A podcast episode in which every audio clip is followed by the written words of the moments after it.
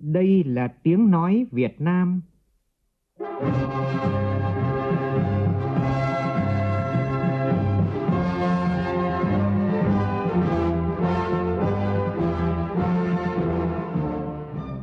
là tiếng nói Việt Nam, phát thanh từ Hà Nội, thủ đô nước Cộng hòa xã hội chủ nghĩa Việt Nam.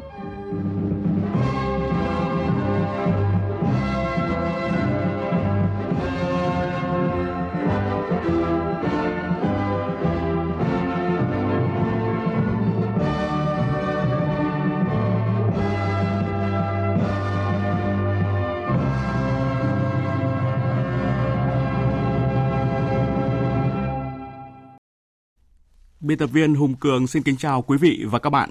Mời quý vị và các bạn nghe chương trình Thời sự sáng của Đài Tiếng Nói Việt Nam. Hôm nay thứ Bảy ngày 25 tháng 11 năm 2023, tức ngày 13 tháng 10 của năm Quý Mão. Chương trình có những nội dung chính sau đây.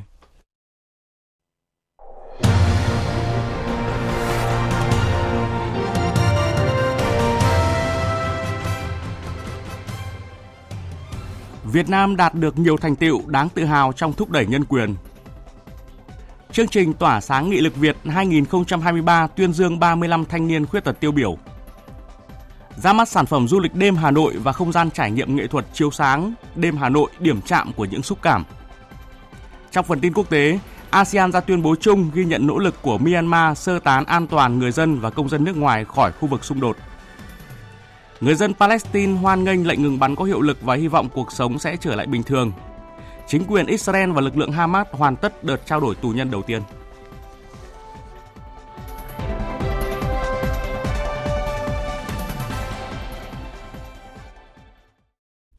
Bây giờ là nội dung chi tiết. Thưa quý vị và các bạn, tối qua tại Hà Nội diễn ra chương trình Tỏa sáng nghị lực Việt năm 2023.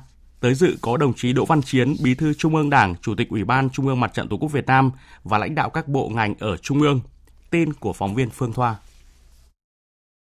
Chương trình năm nay tuyên dương 35 đại biểu là thanh niên khuyết tật tiêu biểu, giàu nghị lực vượt qua nghịch cảnh và tích cực đóng góp cho sự phát triển của cộng đồng. Đó là bạn Phạm Thị Lệ Huyên ở Đồng Tháp, thành lập nhóm khéo tay làm ra các sản phẩm thủ công, khuyến khích học sinh khó khăn có việc làm thêm. Vận động viên bơi lội Trịnh Bích Như đạt 8 huy chương vàng tại Đại hội Thể thao Người Khuyết tật Đông Nam Á năm 2022 và năm 2023. Bạn Lê Thị Thắm ở Thanh Hóa, cô giáo không tay, được Bí thư tỉnh ủy Thanh Hóa đặc cách tuyển dụng vào ngành giáo dục, chia sẻ. Mình được học ở trên trường đó là tấm gương thầy Nguyễn Ngọc Ký, cũng tập viết bằng chân, rồi sau này cũng được làm thầy giáo. Mình cũng kiếm biết tấm như thầy thì mình cũng phải nỗ lực, cố gắng Khâm phục những nghị lực ý chí của các thanh niên khuyết tật, Chủ tịch Ủy ban Trung ương Mặt trận Tổ quốc Việt Nam Đỗ Văn Chiến mong muốn các tấm gương khuyết tật tiếp tục hun đúc khát vọng sống, truyền cảm hứng để mọi người khuyết tật tự tin vượt qua mọi rào cản, nỗ lực hòa nhập với xã hội, nâng cao chất lượng cuộc sống.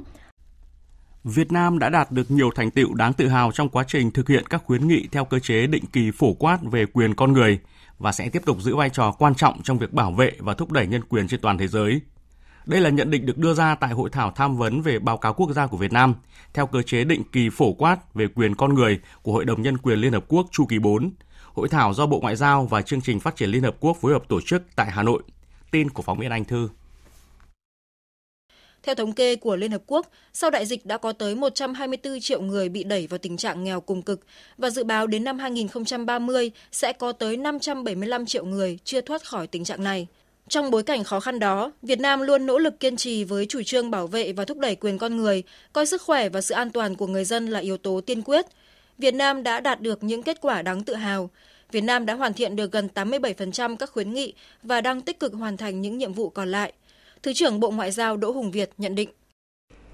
Qua 4 chu kỳ thì ờ, Việt Nam ờ, luôn coi trọng tiến trình UPR xác định đây là một cơ hội để nhìn lại để đánh giá về những cái việc à, đã làm được xác định những việc mà chúng tôi có thể làm tốt hơn và những cái kinh nghiệm có thể rút ra từ cái quá trình đó chúng tôi mong là cuộc hội thảo ngày hôm nay sẽ à, được nghe những cái ý kiến đóng góp à, thiết thực để chúng tôi có thể hoàn thiện báo cáo này. Hội thảo tập trung bàn luận ba nội dung cơ bản, bao gồm đánh giá các thành tựu và xác định những thách thức, khó khăn phía trước, đưa ra các ưu tiên, nhu cầu hợp tác của Việt Nam với các đối tác phát triển, các tổ chức phi chính phủ, đồng thời đề xuất những giải pháp có thể triển khai trong thời gian tới nhằm bảo vệ và thúc đẩy nhân quyền tại Việt Nam. Sau quá trình 25 năm hình thành, khu công nghệ cao Hòa Lạc đã chính thức được chuyển giao từ Bộ Khoa học Công nghệ về Ủy ban nhân dân thành phố Hà Nội. Hiện khu công nghệ cao Hòa Lạc đã thu hút được 111 dự án đầu tư, bao gồm 96 dự án trong nước và 15 dự án đầu tư nước ngoài, với tổng số vốn đầu tư đăng ký là trên 111.500 tỷ đồng. Phóng viên Nguyên Nhung thông tin. Đến nay, khu công nghệ cao Hòa Lạc cơ bản hoàn thành xây dựng hệ thống cơ sở hạ tầng hiện đại, thu hút các tập đoàn công nghệ hàng đầu trong nước và thế giới đầu tư.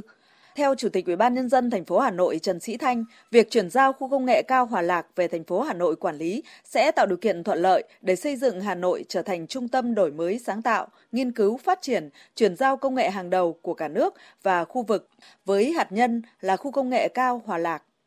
Trong thời gian tới, Ủy ban thành phố Hà Nội sẽ tập trung chỉ đạo để hoàn thiện, hoàn thành toàn bộ công tác giải phóng mặt bằng khu nghệ cao Hòa Lạc trong thời gian sớm nhất. Đồng thời sẽ dành nguồn lực để đầu tư cơ sở tầng tiếp tục nghiên cứu ban hành cơ chế chính sách đặc thù vượt trội nhằm xây dựng và phát triển khu công nghệ cao Hòa Lạc trở thành hạt nhân của cả nước về đổi mới sáng tạo nghiên cứu phát triển, chuyển giao công nghệ và giữ vai trò hạt nhân vùng lõi của đô thị Hòa Lạc trong tương lai.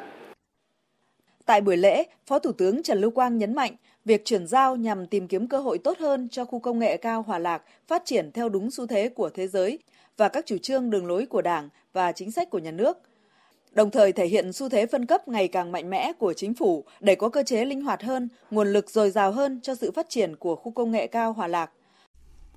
Bộ trưởng Bộ Công Thương Nguyễn Hồng Diên và lãnh đạo Ủy ban Quản lý vốn nhà nước tại doanh nghiệp vừa có cuộc làm việc với các tập đoàn Điện lực Việt Nam, Dầu khí Việt Nam, Công nghiệp than khoáng sản Việt Nam và các tổng công ty Đông Bắc khí Việt Nam về việc triển khai kế hoạch cung ứng điện, biểu đồ cung cấp than khí sản xuất điện cùng với các giải pháp đảm bảo an ninh cung ứng điện năm 2024. Tin của phóng viên Nguyên Long.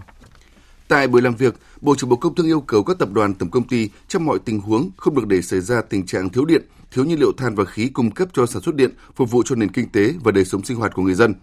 Không được để xảy ra tình trạng đứt gãy nguồn cung năng lượng và tình trạng sự cố tổ máy phát điện kéo dài.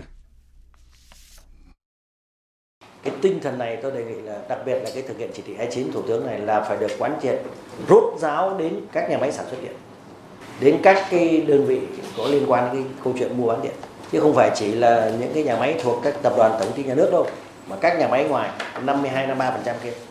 Thế rồi phải thực hiện nghiêm chỉ thị 20 của Thủ tướng về việc tăng cường tiết kiệm điện cho cái giai đoạn 23 25. Giải pháp tiết kiệm điện cũng là một cái giải pháp rất là cần. Chúng ta sử dụng điện còn rất là hoang phí. Thời gian qua, nhiều diện tích rừng phòng hộ ở huyện Phù Mỹ, tỉnh Bình Định bị khai thác trái phép. Và đáng nói một số hộ dân được giao khoán bảo vệ rừng thì lại cưa hạ cả khu vực rừng được giao đơn vị quản lý rừng phòng hộ phát hiện rừng bị chặt phá nhưng chậm báo cáo cơ quan có thẩm quyền để xử lý. Phản ánh của phóng viên Thanh Thắng tại miền Trung. Khu vực Hồ Thủy lợi Vạn Định được quy hoạch chức năng rừng phòng hộ. Đầu tháng 9 năm 2023 vừa qua, một số người dân ở thôn Văn Định đã dùng máy cưa khai thác trái phép 1.600 m2 rừng keo khoảng 7 năm tuổi mà chưa được cơ quan chức năng có thẩm quyền cho phép. Sau khi sự việc xảy ra, Ủy ban nhân dân xã Mỹ Lộc, huyện Phú Mỹ mới lập chốt bảo vệ tại khu vực bờ hồ Vạn Định để ngăn chặn người dân khai thác gỗ keo trái phép. Ông Đặng Tuấn Phương, trú thôn Vạn Định, xã Mỹ Lộc, huyện Phú Mỹ cho biết. Rừng đây chưa xã nó cấm, dân nấu lên nó tự phát nấu trồng. Sau đây ờ, quý ban nhân dân xã nó quy dẫn nhưng mà quy động đã chặt sạch hết xong bắt đầu keo đã tái sinh ra được hai. Cưa thôi nó làm cái trại ngay đó, sợ nó đốt rừng nó đồ cháy công an xã đi đuổi về không cho nó làm rồi. Từ năm 2015, một số hộ dân ở thôn Vạn Định, xã Mỹ Lộc lén lút chiếm hơn 45 ha rừng tại tiểu khu 131, xã Mỹ Lộc để trồng keo. Ủy ban nhân dân tỉnh Bình Định giao Ủy ban nhân dân huyện Phú Mỹ chỉ đạo ban quản lý rừng phòng hộ Phú Mỹ tổ chức khoanh nuôi bảo vệ và khai thác theo quy chế rừng phòng hộ, tránh tình trạng người dân tiếp tục lấn chiếm trồng cây trái phép.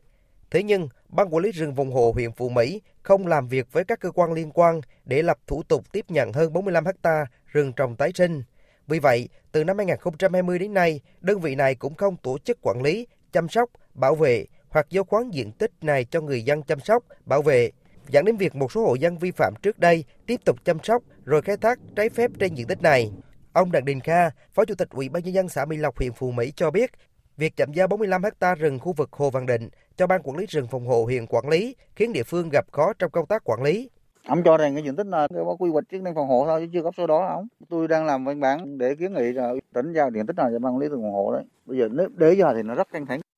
Trước tình trạng nhiều vụ khai thác rừng trái phép xảy ra ở huyện Phú Mỹ, Ông Nguyễn Tuấn Thanh, Phó Chủ tịch Thường trực Ủy ban nhân dân tỉnh Bình Định cho biết, các cái vụ phá rừng liên quan tới Phú Mỹ là điểm nóng. Tôi cùng Sở Nông nghiệp rồi Kiểm Lâm, Ủy ban dân quyền Phú Mỹ cũng đã đi kiểm tra. Cái điểm ở thôn Văn Định của xã Mỹ Lập khai thác rừng phòng hộ như thế là sai quy định. Nay qua cái theo dõi là chúng tôi thấy là cái diện tích rừng phòng hộ này là chưa giao cho ban quản lý rừng phòng hộ quản lý. Nếu như vậy thì quản lý rừng phòng hộ lòng lẻo phải sớm lập hồ sơ đề nghị với tỉnh là để giao cái diện tích rừng đó cho ban quản lý rừng phòng hộ. Chương trình tiếp tục với những nội dung đáng chú ý khác. Black Friday, một trong những dịp mua sắm được mong đợi nhất Năm nay, mùa Black Friday diễn ra khá sớm, ngay từ giữa tháng 11. Một số thương hiệu đã tung khuyến mại lớn với nhiều chương trình giảm giá, càng mua thì càng giảm sâu. Ghi nhận của phóng viên Lệ Hằng và cộng tác viên Hồng Ngọc tại thị trường thành phố Hồ Chí Minh. Tại các trung tâm thương mại ở thành phố Hồ Chí Minh như Vincom Sài Gòn Central quận 1 và nhiều cửa hàng ở các tuyến đường Nguyễn Trãi quận 5, Trần Quân Diệu quận 3, Nguyễn Thị Thập quận 7 đều có chương trình siêu sale giảm giá từ 30 đến 80%. Một số cửa hàng thời trang mỹ phẩm, vali, túi sách, đồ gia dụng ở quận 1, quận 3, quận 5 giảm giá đến 90%. Thời gian khuyến mãi kéo dài cả tuần, tuy nhiên sức mua chưa tăng nhiều. Năm nay á, sức mua của ờ, khách hàng à, người ta cân nhắc rất là nhiều, hóa đơn lớn cũng không có nhiều bằng mọi năm do tình hình kinh tế khó khăn á, nên là so với doanh thu mọi năm thì doanh thu năm nay của cửa hàng chỉ bằng 1 phần 3 doanh thu mọi năm thôi. Năm nay là giảm sút rất nhiều. Năm nay thì ờ, chắc là do kinh tế cho nên là khách cũng không có điều kiện để mua sắm nhiều, ngoại trừ khi là chương trình phải có quà tặng kèm nhiều với lại giảm sâu thì khách mới mua. Xung quanh các brand lớn thì hầu như là các bạn cũng không có bán được nhiều luôn. À, đối với mình thì mình sẽ không có lựa chọn những cái mặt hàng nào quá là đắt đỏ. Dù là mình lựa hàng giá rẻ nhưng mà mình cũng phải lựa những cái sản phẩm có chất lượng tầm giá từ 100 ngàn cho đến là 500 ngàn thì mình sẽ chú trọng. À, đa phần thì mình sẽ mua rất là nhiều những cái mỹ phẩm hoặc là thời trang. So với mọi năm dịp Black Friday năm nay, tại thành phố Hồ Chí Minh sức mua khá chậm dù có nhiều chương trình ưu đãi giảm giá sâu. Các sàn thương mại điện tử, website, livestream trên nền tảng mạng xã hội cũng đa dạng sản phẩm nhưng nhu cầu tiêu dùng và mua sắm năm nay vẫn không tăng cao. Còn tại Hà Nội, theo phóng viên Bá Toàn, tại các trung tâm thương mại như là Vincom Bà Triệu, Trang Tiền Plaza, trung tâm thương mại eon Mall Hà Đông, không khí mua sắm sôi động, hàng loạt các thương hiệu quần áo, giày dép, phụ kiện, đồ công nghệ đồng loạt giảm giá từ 20 cho đến 80% để thu hút khách hàng. Các cửa hàng thời trang, mỹ phẩm, vali, túi sách, đồ gia dụng trên một số tuyến phố như là phố Huế, phố Bà Triệu, Cầu Giấy, Thái Hà cũng đồng loạt giảm giá lớn từ 30 đến 70% để thu hút khách. Cũng tại Hà Nội, từ nay đến ngày 26 tháng 11, Trung tâm Văn hóa Nghệ thuật 22 Hàng Buồm, quận Hoàn Kiếm, Hà Nội giới thiệu đến công chúng sản phẩm du lịch đêm Hà Nội và không gian trải nghiệm nghệ thuật chiếu sáng đêm Hà Nội điểm chạm của những xúc cảm. Phóng viên Thủy Tiên phản ánh.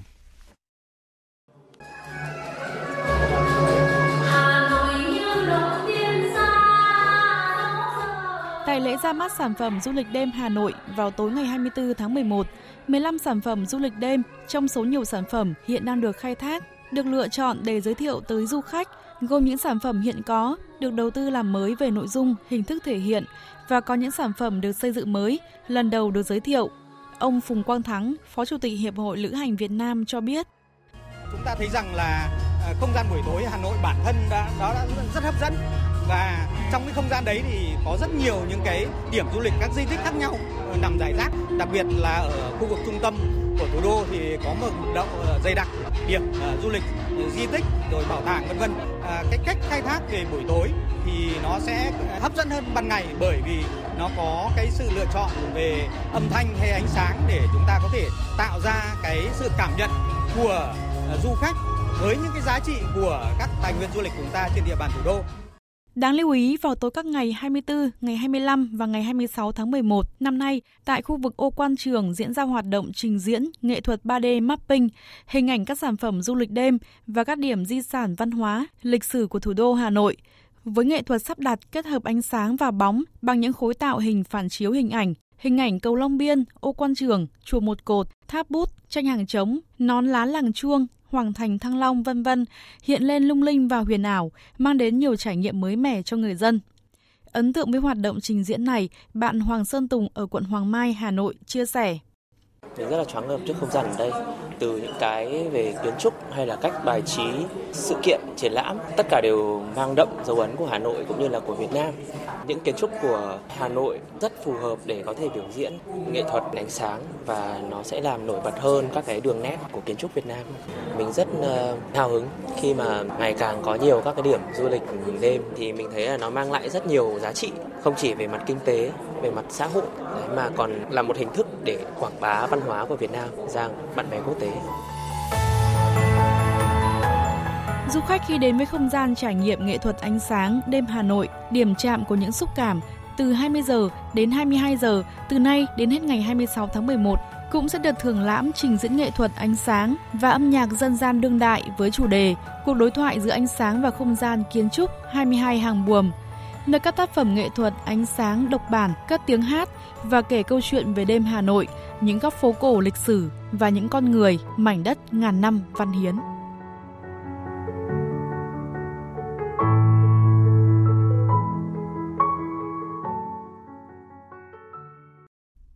Mời quý vị nghe tiếp chương trình với phần tin quốc tế.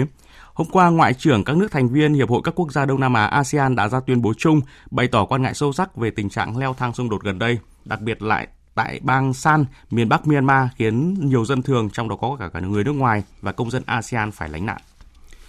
Tuyên bố chung đồng thời ghi nhận nỗ lực của chính quyền Myanmar trong việc sơ tán an toàn người dân và công dân ASEAN khỏi khu vực xung đột, đưa họ về nước an toàn với sự phối hợp của đại sứ quán các nước liên quan.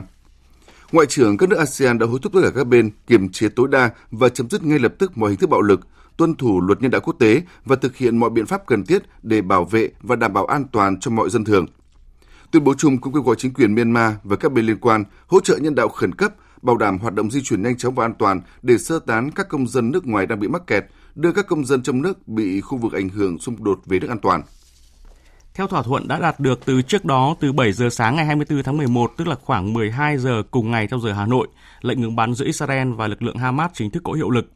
Ngay sau đó, đoàn công tác của Đại sứ quán Việt Nam tại Israel đã tổ chức thăm hỏi kiều bào và tu nghiệp sinh Việt Nam tại Israel.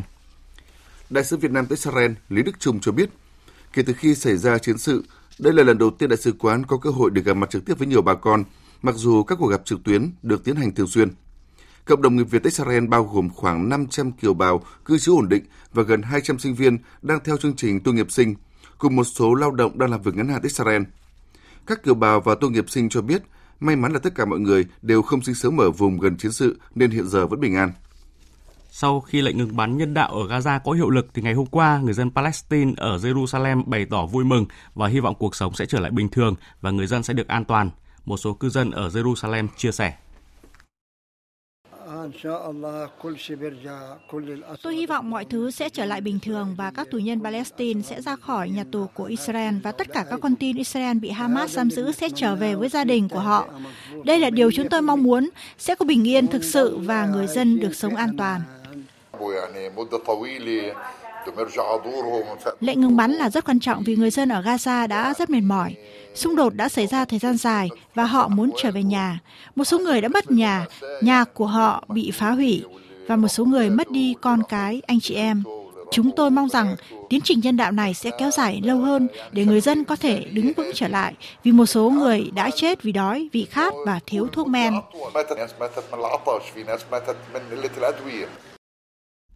Ngày hôm qua, ngày đầu tiên trong lệnh ngừng bắn 4 ngày, truyền thông khu vực cho biết lệnh ngừng bắn vẫn được cả hai bên tuân thủ và chưa có bất kỳ báo cáo nào về việc vi phạm. Trong khi đó, chính quyền Israel và lực lượng Hamas cũng đã hoàn tất đợt trao đổi tù nhân đầu tiên theo thỏa thuận đã đạt được trước đó dưới sự trung gian của Ai Cập, Qatar và Mỹ. Cụ thể, Israel đã phóng thích 39 trong tổng số 150 tù nhân Palestine, trong khi Hamas trả tự do cho một nửa trong tổng số 50 con tin thuộc danh sách trao đổi tù nhân – 24 con tin do Hamas phóng thích gồm 13 người Israel, 10 công dân Thái Lan và một công dân Philippines đã được chuyển từ giải Gaza sang bán đảo Sinai của Ai Cập dưới sự hỗ trợ của Hội chữ thập đỏ quốc tế. Trong đó 13 con Israel đã được quân đội nước này đưa về nước an toàn. Ở chiều ngược lại, 39 tù nhân Palestine gồm 15 trẻ vị thành niên và 24 phụ nữ đã được nhà chức trách Israel phóng thích tại hai địa điểm thuộc khu bờ Tây. Ngày hôm qua, phản ánh phản ứng trước tuyên bố của NATO về sự cần thiết phải tạo ra một Schengen quân sự, tức là một khu vực đi lại quân sự tự do. Thư ký báo chí của Tổng thống Nga Dmitry Peskov khẳng định tuyên bố này của NATO đang làm gia tăng căng thẳng ở châu Âu. Ông Peskov nêu rõ, Liên minh quân sự Bắc Đại Tây Dương NATO luôn coi nước Nga là kẻ thù có điều kiện. Giờ đây họ coi nước Nga là kẻ thù một cách công khai. Điều này đang làm căng thẳng leo thang ở châu Âu và gây ra những hậu quả tồi tệ. Tuyên bố của NATO thể hiện rõ quan điểm rằng châu Âu không muốn lắng nghe những lo ngại của Nga và không quan tâm đến nguyên tắc an ninh không thể chia cắt.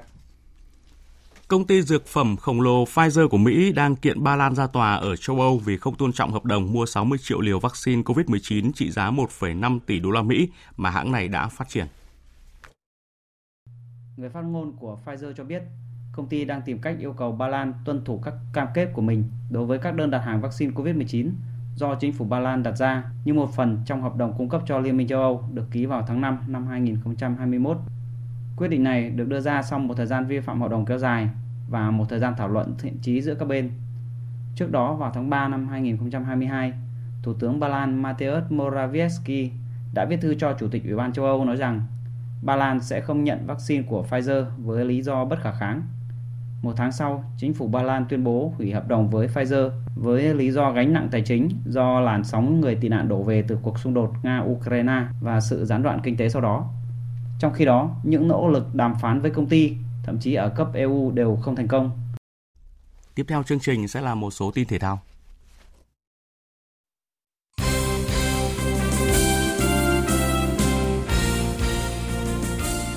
Thưa quý vị và các bạn, chiều tối qua tại nhà thi đấu Phú Thọ, thành phố Hồ Chí Minh, khai mạc giải vô địch vô vi nam thế giới lần thứ 7.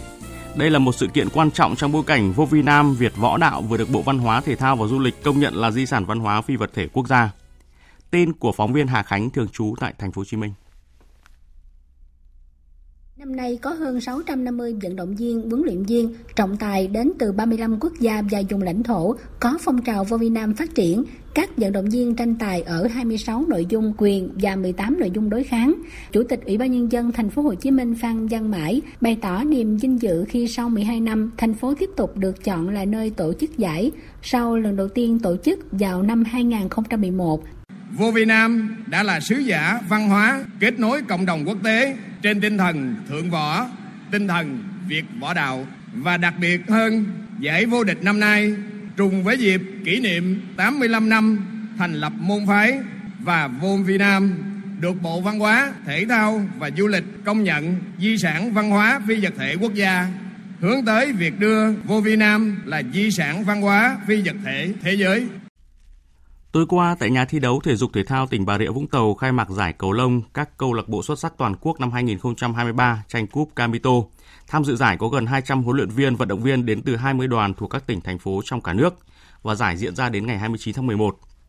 Cũng ở môn cầu lông, tay vợt Nguyễn Thúy Linh của Việt Nam xếp hạng 22 đã không thể tạo thêm bất ngờ khi chịu thất bại trước tay vợt Kim Gae-eun của Hàn Quốc hạng 15 thế giới và dừng bước tại tứ kết giải cầu lông quốc tế Trung Quốc Master 2023 Kết quả hai set là 19-21 và 10-21. Tối qua, trận đấu bù vòng 1 V-League 2023-2024 giữa BKMX Bình Dương và câu lạc bộ Hà Nội đã diễn ra trên sân vận động của Bình Dương. Nhờ bàn thắng của Tuấn Hải ở phút 63 giúp Hà Nội chiến thắng 1-0, giành chọn 3 điểm và vươn lên vị trí thứ 10 trên bảng xếp hạng. Trước đó chiều qua, 3 trận đấu ở vòng loại cúp quốc gia cũng đã diễn ra và kết quả kết quả các trận đấu như sau.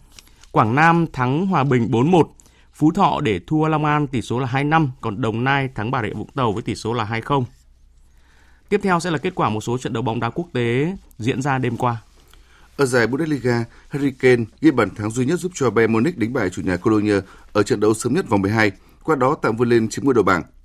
Ở vòng 13 giải vô địch Pháp, Paris Saint-Germain thắng Monaco 5-2. Anas của Ronaldo cũng có chiến thắng 3-0 trước Al Azoub ở giải Ả Rập. Ở trận này chính Ronaldo cũng ghi hai bàn thắng.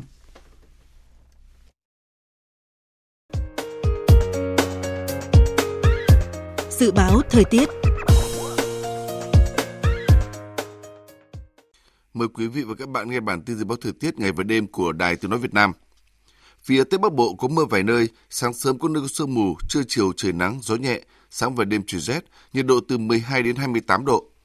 Phía Đông Bắc Bộ có mưa vài nơi, sáng sớm có nơi có sương mù, trưa chiều hừng nắng, gió Đông Bắc cấp 2, cấp 3, sáng và đêm trời lạnh, vùng núi trời rét, nhiệt độ từ 19 đến 28 độ. Khu vực từ Thanh Hóa đến Thừa Thiên Huế có mưa rào và rông vài nơi. Gió Bắc đến Tây Bắc cấp 2, cấp 3, nhiệt độ từ 20 đến 28 độ. Khu vực từ Đà Nẵng đến Bình Thuận có mưa rào và rông rải rác. Riêng khu vực từ Đà Nẵng đến Khánh Hòa có mưa vừa mưa to, có nơi mưa rất to và rông. Gió Đông Bắc cấp 2, cấp 3, nhiệt độ từ 22 đến 29 độ. Tây Nguyên và Nam Bộ có mưa rào rải rác và có nơi có rông. Cục bộ có mưa to và rông. Gió Đông Bắc đến Đông cấp 2, cấp 3, nhiệt độ từ 18 đến 32 độ. Khu vực Hà Nội có mưa vài nơi, sáng sớm có sương mù nhẹ, trưa chiều hưởng nắng, sáng và đêm trời lạnh, nhiệt độ từ 20 đến 28 độ. Dự báo thời tiết biển, Bắc Vịnh Bắc Bộ không mưa, tầm nhìn xa trên 10 km, gió Đông Bắc cấp 4, cấp 5. Nam Vịnh Bắc Bộ có mưa vài nơi, tầm nhìn xa trên 10 km, gió Đông Bắc cấp 4, cấp 5. Vùng biển từ Quảng Trị Quảng Ngãi có mưa rào và rông rải rác ở phía Nam, tầm nhìn xa trên 10 km, giảm xuống từ 4 đến 10 km trong mưa. Gió Đông Bắc cấp 5, riêng vùng biển Quảng Ngãi mạnh cấp 6, giật cấp 8, biển động. Vùng biển từ Bình Định đến Ninh Thuận, vùng biển từ Bình Thuận đến Cà Mau có mưa rào rải rác và có nơi có rông. Tầm nhìn xa từ 4 đến 10 km. Gió Đông Bắc cấp 6, có lúc cấp 7, giật cấp 8, cấp 9, biển động mạnh. Vùng biển từ Cà Mau đến Kiên Giang và Vịnh Thái Lan có mưa rào và rông rải rác, tầm nhìn xa trên 10 km, giảm xuống từ 4 đến 10 km trong mưa, gió Đông Bắc cấp 4, cấp 5. Khu vực Bắc Biển Đông, khu vực quần đảo Hoàng Sa thuộc thành phố Đà Nẵng có mưa vài nơi, tầm nhìn xa trên 10 km, gió Đông Bắc cấp 6, cấp 7, giật cấp 8, cấp 9, biển động mạnh. Khu vực giữa và Nam Biển Đông, khu vực quần đảo Trường Sa thuộc tỉnh Khánh Hòa có mưa rào và rông rải rác, tầm nhìn xa trên 10 km, giảm xuống từ 4 đến 10 km trong mưa, gió Đông Bắc cấp 5, riêng vùng biển phía Bắc mạnh cấp 6, có lúc cấp 7, giật cấp 8, cấp 9, biển động mạnh. Vừa rồi là những thông tin dự báo thời tiết, bây giờ chúng tôi tóm lược một số tin chính vừa phát.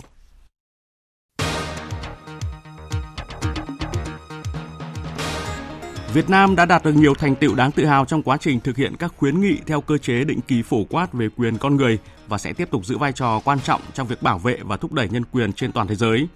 Đây là nhận định được đưa ra tại hội thảo tham vấn về báo cáo quốc gia của Việt Nam theo cơ chế định kỳ phổ quát về quyền con người của Hội đồng Nhân quyền Liên Hợp Quốc chu kỳ 4.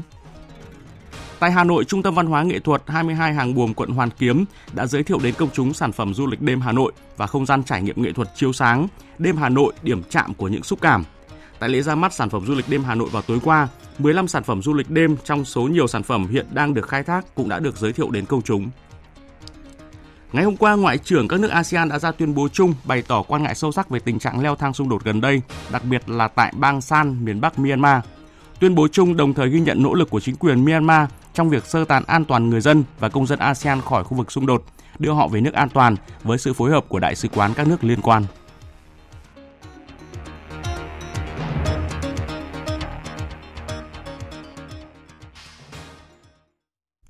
Phần tóm lược những tin chính vừa rồi đã kết thúc chương trình Thời sự sáng nay của Đài Tiếng Nói Việt Nam. Chương trình do các biên tập viên Hùng Cường, Hiền Lương thực hiện với sự tham gia của phát thanh viên Đoàn Hùng, kỹ thuật viên Mai Hoa, chịu trách nhiệm nội dung Lê Hằng.